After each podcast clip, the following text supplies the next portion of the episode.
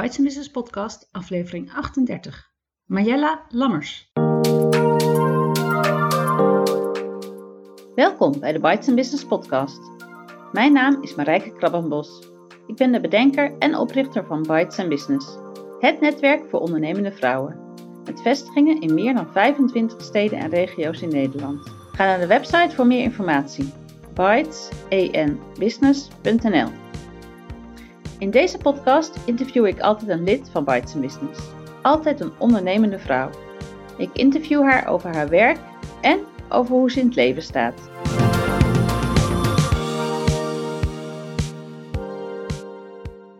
In aflevering 38 het interview met Marjella Lammers. Zij is hypnotherapeut voor kinderen en jongeren en lid van Bites Business Zuid-Limburg.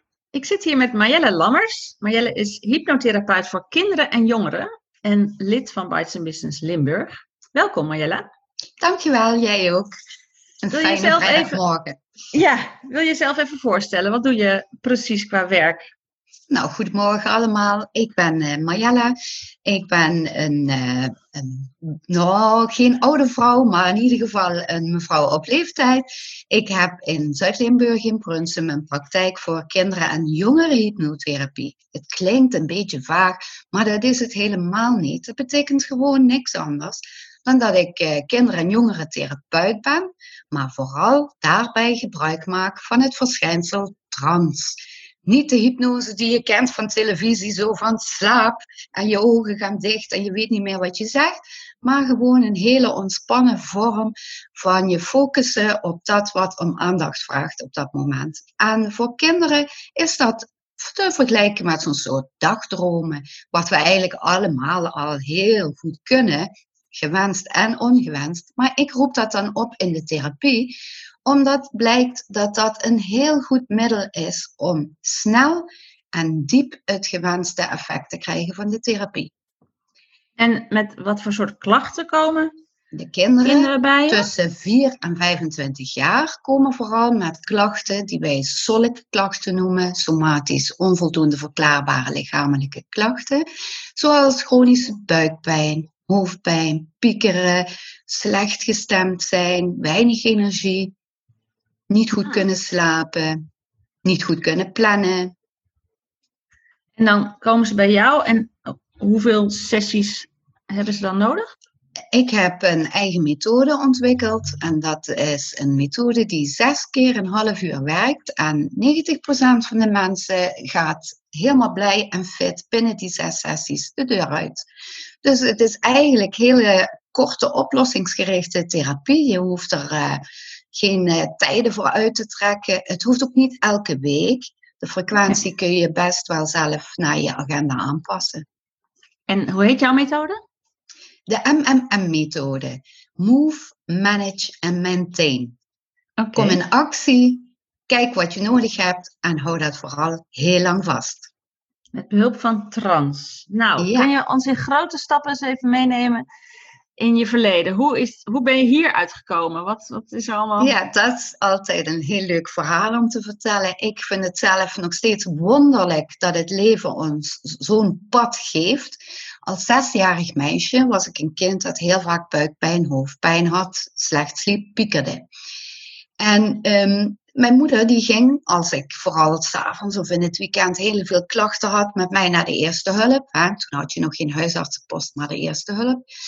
Dan werd ik nagekeken of ik geen blinde darmontsteking had of iets anders dringends. En uh, dat was er nooit. Werd ik naar huis gestuurd en over mijn hoofd werd dan tegen mijn moeder gezegd: Je hebt gewoon een gevoelig kind. Het zit tussen de oren, daar moet ze maar mee leren leven. En ik vond mezelf toen al best een slim kind. Dus ik dacht van nou, dat heb je niet tegen het overmansoor gezegd. Uh, dat ga ik dan ook doen. Als jij me niet kan helpen, doe ik het wel zelf. En op een gegeven moment ontdekte ik dat wanneer ik achter de raam van de woonkamer naar buiten zat kijken en het zonlicht in een bepaalde hoek op mijn gezicht viel, dat ik in een hele fijne soort uh, situatie kwam waarin ik me lekkerder ging voelen. Zowel in mijn hoofd als in mijn lichaam. En dat effect bleef best lang aanhouden. Dus ik zat steeds vaker op die stoel voor het raam. Ik was gewoon aanspreekbaar en wakker. Ik zag ook alles. En niemand wist wat ik deed. Ik ook niet, want op die leeftijd heb je geen idee wat er gebeurt. Ik vond mezelf wel raar. Dus ik lette goed op dat ik er tegen niemand iets over zei. Toen ik 12 was, toen las ik in het tijdschrift Kijk, zo'n ja, semi-wetenschappelijk tijdschrift voor de groep achters, las ik een artikel over zelfhypnose. En toen dacht ik, dat is wat ik doe. Nu weet ik het. Ja, het was echt een openbaring voor mezelf, omdat het een naam had. En toen ben ik daar alles wat ik in die tijd, toen hadden we nog geen internet, of in ieder geval ik wist er niet van, ben ik gaan lezen uit de bibliotheek, alles over zelfhypnose. Maar ik vertelde het tegen niemand. Ook niet aan je ouders? Nee, mijn ouders waren uh, ja, katholiek. Dat moet je allemaal niet met zo'n. Uh, dat, was, dat was een taboe onderwerp, hypnose. Dat was iets voor duivels. Dus ik vertelde helemaal niet.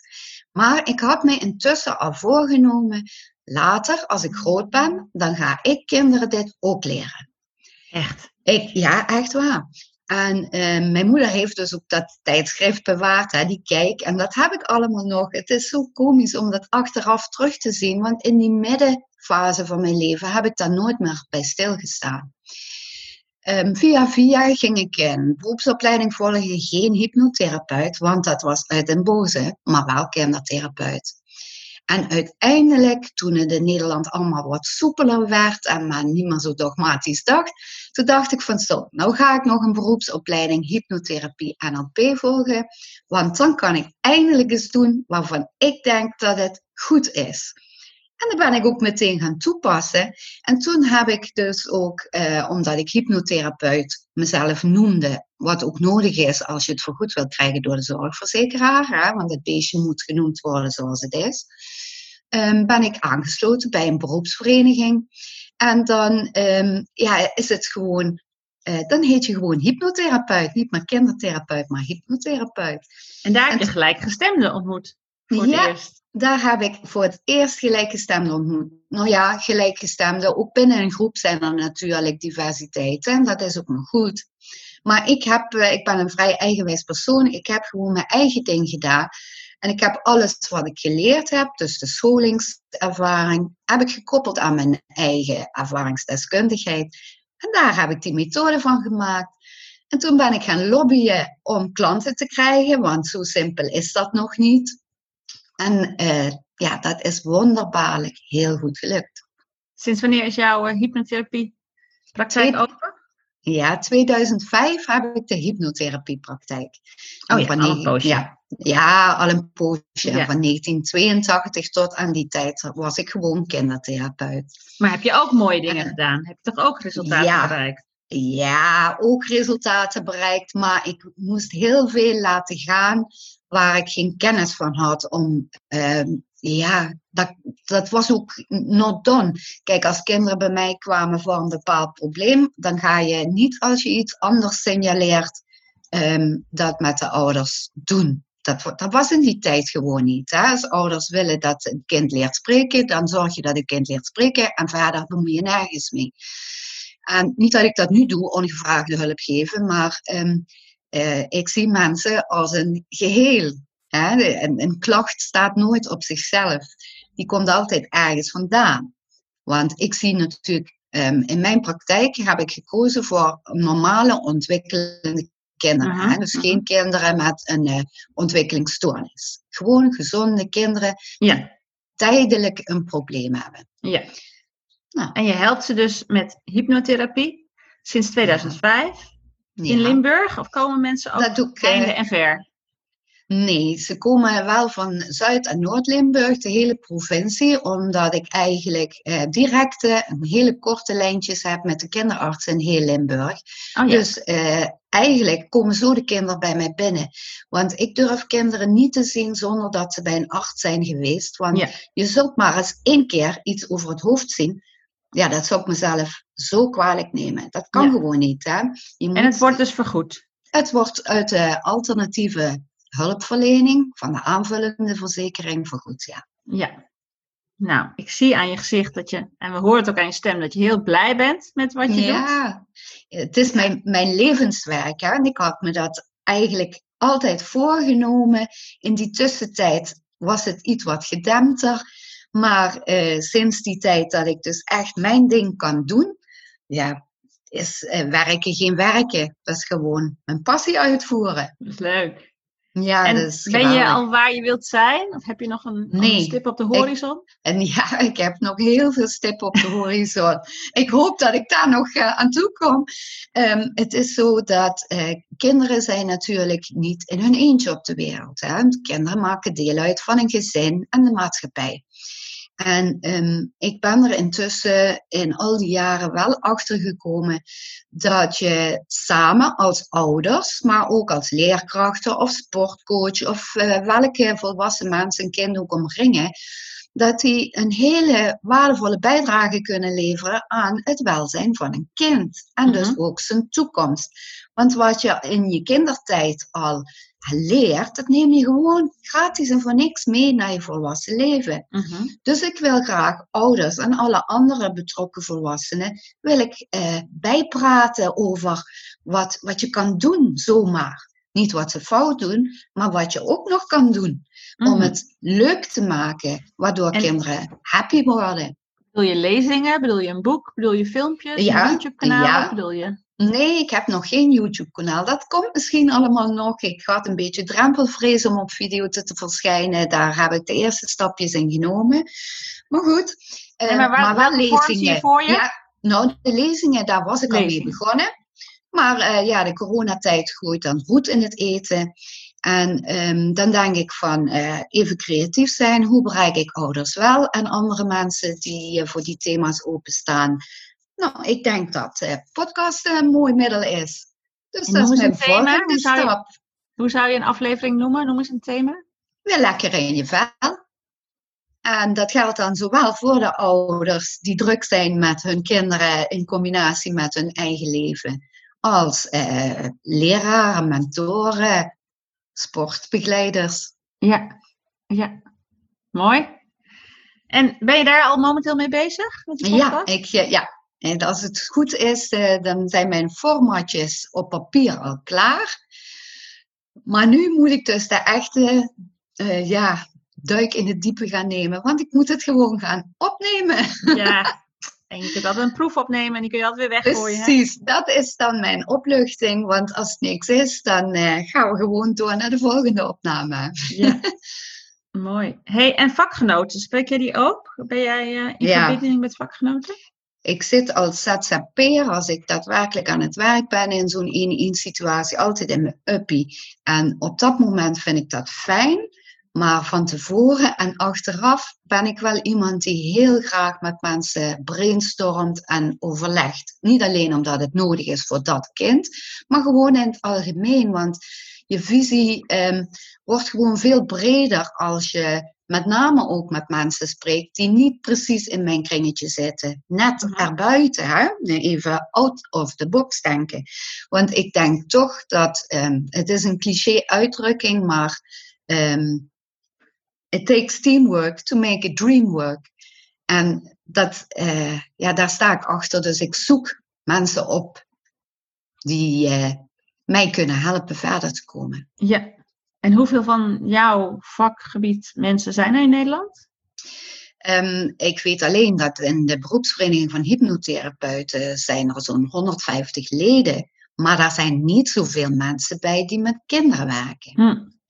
Want hier in Limburg ben ik eigenlijk de enige hypnotherapeut die alleen maar met kinderen en jongeren Ja. werkt.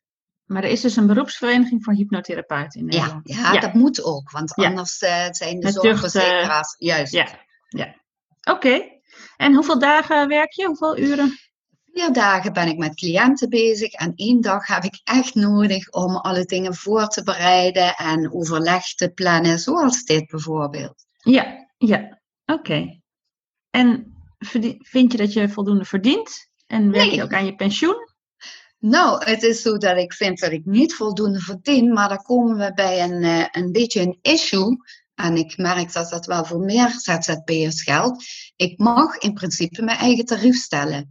Maar ik word toch steeds in mijn achterhoofd gehinderd door het feit dat ik eigenlijk vind dat voor zoveel mogelijk mensen die hulp bereikbaar moet zijn. Dus wanneer ik een hoog tarief stel en de mensen heel veel zelf bij moeten betalen, is het voor mensen die niet zo'n dikke beurs hebben niet te betalen. En uh, ja, mijn tarieven hou ik dus nog redelijk matig. Maar hm. elk jaar um, raak ik toch door uh, cursussen te doen iets meer uh, gehard in het feit dat ik mag vragen wat ik mezelf waard vind. Hm. Dus 1 januari gaat mijn prijs weer omhoog. Heel goed, heel goed. En doe je iets aan pensioen? Pensioen is voor mij een uh, hekel onderwerp. Ik ben heel lang alleenstaande moeder geweest die al haar inkomen nodig had per maand om te overleven. Klinkt een beetje zwaar, maar daar kwam het wel op neer. En mijn arbeidsongeschiktheidsverzekering, hè, die had ik in eerste instantie echt wel flink nodig, want anders kon ik geen hypotheek hebben met uh, twee kindjes die ik ook nog uh, moest verzorgen. Uh, die zoog eigenlijk al mijn laatste reserves op. Dus ik heb geen geld gehad om een pensioenverzekering te sluiten. Dat betekent dat ik nu, nu mijn kinderen de deur uit zijn, nog een, ja, een eindsprint maak aan mijn carrière om nog een beetje geld opzij te kunnen leggen. Want je bent nog steeds alleen? Ik ben nog steeds alleen. Ja, ja. Al 23 jaar. En ah. uh, ja, ik weet dat bijna niemand beter. Mooi bruggetje naar uh, deel 2 van het interview. Um, er is meer in het leven dan alleen werken. Dus we leren ook graag de Mayella kennen als ze niet aan het werk is. Ja. Welke andere rollen vervul jij in het leven? Ja, het is een beetje een dooddoener, want ik heb uh, met mezelf afgesproken dat ik zo min mogelijk rollen speel. Ik wil 24-7 zoveel mogelijk mezelf zijn. Hetzelfde zijn op mijn werk, privé of waar ik dan ook verschijn. Hier in de podcast, maakt niet uit. Ik ben een heel uh, optimistisch persoon, gelukkig, want dat uh, heb ik ook nodig gehad in mijn leven om na verschillende hobbels, die er toch wel uh, in overvloed geweest zijn, weer te boven te komen. En um, om dan ook de energie te houden, om telkens weer opnieuw um, iets nieuws te vinden waarmee ik zowel in mijn vak, maar ook gewoon privé leuke dingen kan doen. Want ik hou heel erg van de mooie dingen in het leven. Lekker eten, lekker drinken, muziek, kunst, cultuur. En okay. uh, dat wil ik allemaal meemaken. Maar dan bedoel ik petten die je hebt. Hè? Je, bent de, je hebt de pet van ondernemer. Ik heb ook de, pet, van moeder. Ik heb de, maar mijn kinderen die zijn al uh, volwassen en de deur uit. Ik, ben, ik heb ook de pet van oma. Dat is ook heel leuk. Maar uh, niet heel dichtbij. Dus in mijn huis ben ik alleen. En daarbuiten ben ik uh, gewoon een single vrouw die uh, heel veel op pad gaat die eigenlijk best wel graag een maatje zou willen hebben, maar om een of andere reden lukt dat niet. Nou ja, uh, ik ben zo heel tevreden en wanneer dat niet komt, is het ook goed. En, uh, ja, Moet je ook nog zorgen naar boven? Heb je ook nog ouders? Uh, nou, ik heb wel een moeder waarvoor ik mantelzorg verleen, maar ze zit in een huis, dus ik hoef niet dagelijks te zorgen. Ja, ja. ja. Oké, dus je hebt veel tijd voor jezelf. Je past dan niet een, een dag, vaste dag op uh, nee, op? Nee, ik nee. pas nee. Die hebben dat allemaal keurig zelf geregeld om mij niet te uh, belasten. Ik kan wel uh, mijn kleinkind zien wanneer ik daar zin in heb, maar ik hoef het niet. En ik, dat schuilt ook meteen een gevaar in allemaal, want sinds mijn kinderen dus het huis uit waren, ehm, is het dus niet nodig om het te verantwoorden als ik s'avonds weer achter die laptop kruip of in het weekend. Want ik vind het leuk. Ik vind het leuk om. Hè, en uh, ja, daar zit dan meteen de valkuil. Want uh, dat werk, die werkaantal uren, die breiden zich dus stiekem weer uit. Ja, maar het voelt niet als werken, zei je. Nee, absoluut niet. Nee, ik nee. vind het heerlijk. Hey, wat zijn voor jou belangrijke waarden in het leven? Wat heb jij je kinderen meegegeven? Ik hoop dat ik ze dat heb meegegeven. Hè? Je kunt uh, alleen maar zelf je best doen. En wat ze ermee doen, dat heb ik niet in de hand. Maar um, ik zelf vind het heel belangrijk um, om in ieder geval authentiek te zijn. Empathisch en mild. En ik was wel redelijk mild naar andere mensen toe, maar nooit naar mezelf. Ik was een hele erge perfectionist, een grote streber Niets was goed genoeg aan mezelf. En ik heb gelukkig geleerd daar de scherpe kantjes van af te maken en wat milder te worden. En dat, uh, dat maakt me zachter en ja, liever voor mezelf. En dat geeft heel veel voordelen. En heeft dat uh, lang geduurd? Uh, ja, dat, ja, dat heeft best wel lang geduurd. Dus dat is ook iets wat ik graag eerder geleerd zou willen hebben. Um, ik ben pas, als ik het heel eerlijk aangeef, op mijn 55ste ben ik zover gekomen dat ik eindelijk eens alle issues waar ik um, door belemmerd werd, die, waardoor ik me niet kon ontplooien of uh, die me in de weg zaten, heb ik uh, aan de kant kunnen zetten of kunnen veranderen. En uh, ja, dat is dus best wel laat in het leven. Maar ja, beter laat dan nooit. Zeker. Dus uh, ik ben daar nog steeds dankbaar voor dat ik dat toch heb uh, meegemaakt en daar nu de vruchten in uh, volle glorie van kan plukken. Maar ik zou dat wel graag gehad hebben toen ik 30 was. Ja. En wat maakte dat dat op, op je 55ste wel lukte? Was dat een cursus, een boek? Een, een nou, ik ben dus ervaring? dus wel een, een ja, ik ben heel leergierig. En um, er gingen een aantal dingen mis in mijn privéleven, uh, die steeds uh, eigenlijk in hetzelfde patroontje leken te draaien. En toen dacht ik op een gegeven moment, ja, ik ben hier wel uh, een beetje aan de oppervlakte aan mezelf aan het werken, hè, met een workshopje hier, een workshopje daar.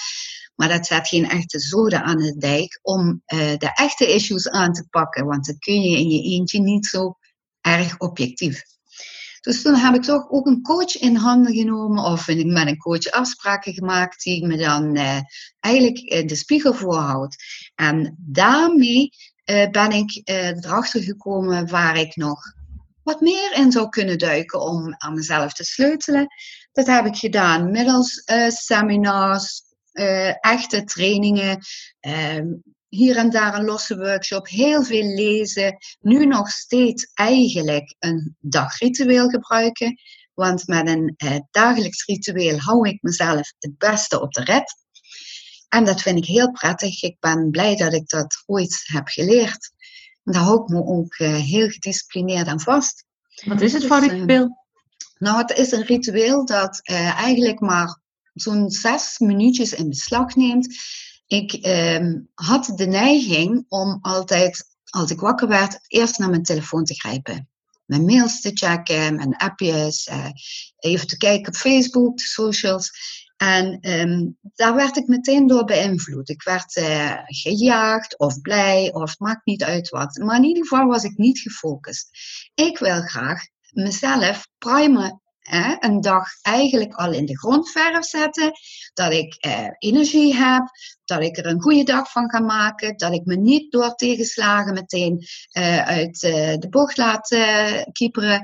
Dus ik wil me s'morgens eigenlijk met een aantal goede affirmaties inprenten, een hele korte meditatie en ik wil visualiseren waar ik, wat mijn, mijn stipje aan de horizon is. Als ik dat elke dag herhaal, dan blijft dat gewoon in mijn onderbewustzijn zitten. En werk ik daar, ook al is het maar één dag, weer een stapje dichterbij naartoe. Dus ik ben heel blij met een ochtendritueel. En als ik een. Zonder die telefoon. Dag, ja, en als ik een zware dag heb gehad, dan doe ik het s'avonds weer. Ja. Dus ik heb heel veel geleerd om mezelf ja, blij, energiek en doelgericht te houden.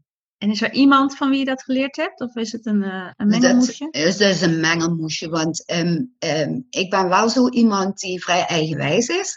En die niet achter één persoon aanloopt of één groep. Uh, ik vergaar een heleboel uh, informatie van um, wetenschappers. Hè, niet alleen maar van mijn ouders of het leven. Maar daar maak ik mijn eigen deeg van, zal ik ja. maar zeggen. Ja.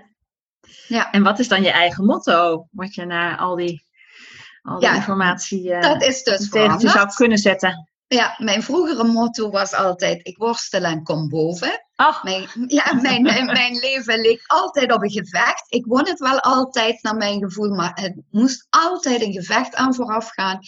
Maar dat heb ik dus uh, sinds ik aan mezelf heb gesleuteld uh, niet meer. Ik heb gewoon een heel simpel motto dat op alle gebieden voor mij werkt. Ik wil het, ik kan het, ik doe het. Ik wil het, ik kan het, ik doe het. Ja. Topmotto. Ja. Ik wil nog heel even terug naar dat meisje van zes uh, die iets ontdekte over hoe ze van uh, buikpijn en dingen af kon komen. Heb je ook ooit een inzicht gekregen wat de oorzaak was? Ja, het heeft te maken met hoe ik um, bepaalde dingen in mijn jeugd verwerkte. En hmm. daar wil ik dus niet mee zeggen dat het allemaal maar slecht was. Dat was niet zo, maar ik had een bepaalde um, uh, opname, een waarneming uh, van dingen die om mij heen gebeurden, waar mijn lijf niet mee om kon gaan. Ja. Ik raakte overprikkeld. Ja. En, je um, was echt een gevoelig kind en je had geen ik ben nog steeds werkende schildklier of zo? Nee, of nee, nee, ik ben nog steeds een gevoelig kind. Maar nu weet ik hoe ik me bijvoorbeeld tegen bepaalde prikkels van buitenaf of van binnenuit, dat kan net zo goed zijn, want je kunt jezelf ook zo gek maken als een deur, uh, dat je daarmee omgaat. Ja. Maar dat wist ik als kind niet. En heb je ooit iets met je moeder kunnen bespreken? Of met je... Ja, dat heb ik eigenlijk al op die leeftijd geprobeerd. Want eh, ik wist niet dat dat kwam omdat ik gevoelig was voor prikkels. Maar ik wist wel wat ik zag en wat ik eh, niet rechtvaardig vond of wat ik niet begreep. Want ik ben iemand die houdt van authenticiteit. En als er iets um, uh, met een dubbele lading is, dan kon ik dat niet begrijpen. Ik kon niet vatten waarom mensen dat deden. Dus ik vroeg ook aan mijn ouders uh, waarom doen jullie dat? Maar toen ik dus zes was, kreeg ik gewoon te horen van, je bent een snotneus, daar weet je niks mm. vanaf. Hè? Dus je werd gewoon. Uh, en later, toen je volwassen was? La nou ja, en later toen ik volwassen was, vooral toen ik 18 was en net een beetje op die uh, brug stond van uh, adolescent, toch nog een klein beetje grote mond en alles beter weten, opnieuw het gesprek geopend. En toen zeiden ze van ja, um, dat heeft te maken met onze jeugd en daar gaan we met jou niet over hebben. Hm. Toen werd ik moeder en toen heb ik het opnieuw geprobeerd, want toen dacht ik dat ik weer wat meer snapte, hè, hoe moedergevoelens in elkaar zitten ten opzichte van je eigen kind en hoe je het wil gaan doen voor je kind. En toen, eh, toen kwamen er wel wat tranen en uh, verhalen over mijn uh, ouders, voorouders, hè, het familiesysteem. En um, toen was ik inmiddels ook al veel aan het lezen over familiesystemen. En dan valt bij mij wel een puzzelstukje in, de juiste, hè, in het juiste hoekje. Maar goed, je kunt het verleden niet meer terugdraaien. Je kunt alleen je gevoel en je gedachten daarover um, transformeren. Dus ik, ben, ik ben niet meer bitter of uh, uh, ik, ik ben boos. Nee, dat, dat is, het was zoals het was.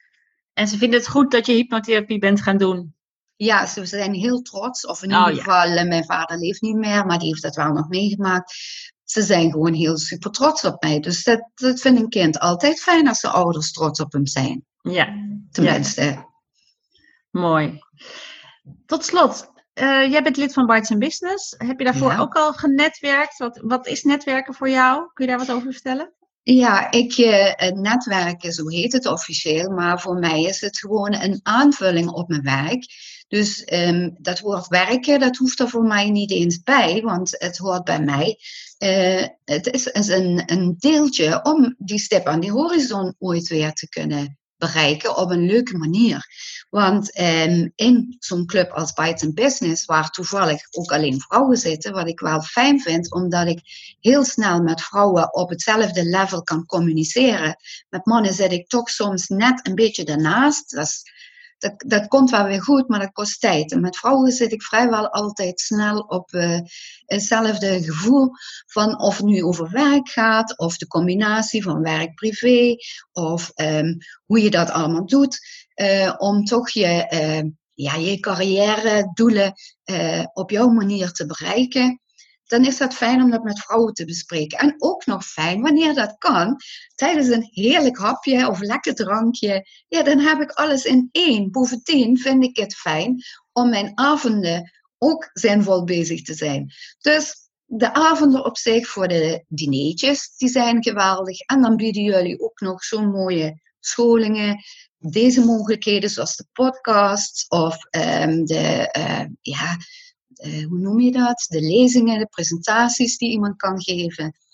Voor mij is dat uh, een waardevolle aanvulling. Nou, heel goed. Je hebt het begrepen. Je bent uh, ja, zo willen we de leden ook heel graag bedienen. En ja, ik hou zelf ook van lekker eten en een wijntje. En ik ben een avondmens. Dus nou ja, zo heb ik het ooit bedacht. En uh, ik ben heel blij dat het nog steeds. Uh, ja, ik ben, ik ben blij dat je dat gedaan hebt. Ja. Want ja. daar kunnen wij dan mooi gebruik van maken. Precies. Hey Marjella, we gaan afronden. Waar kunnen mensen meer informatie over jou vinden? Ik heb natuurlijk een website www.marjellalabbers.nl. Je vindt me op de socials, Facebook, Insta en LinkedIn. Op Facebook onder Praktijk Marjella Lammers, Insta Hypnotherapie voor Kids en LinkedIn gewoon Marjella Lammers. Heel goed. Ik zet je de URL even bij de aantekeningen. En dan wil ik je heel hartelijk bedanken. Jij ook bedankt. Nog een heel fijne vrijdag en alvast een mooi weekend. Dit was aflevering 38 van de Bites Business podcast. Ga naar de site om de aantekeningen te zien. Graag tot de volgende keer. Heel veel dank voor het luisteren. Abonneer je op de podcast, zodat je geen aflevering hoeft te missen. Ben je nog geen lid van Bites Business? Kom dan een keer meedoen op een van de netwerkdiners in het land. Kijk voor meer informatie op de site www.bytesenbusiness.nl Bites Business, het netwerk waar ondernemende vrouwen elkaar leren kennen, elkaar inspireren en elkaar verder helpen. Tot de volgende keer!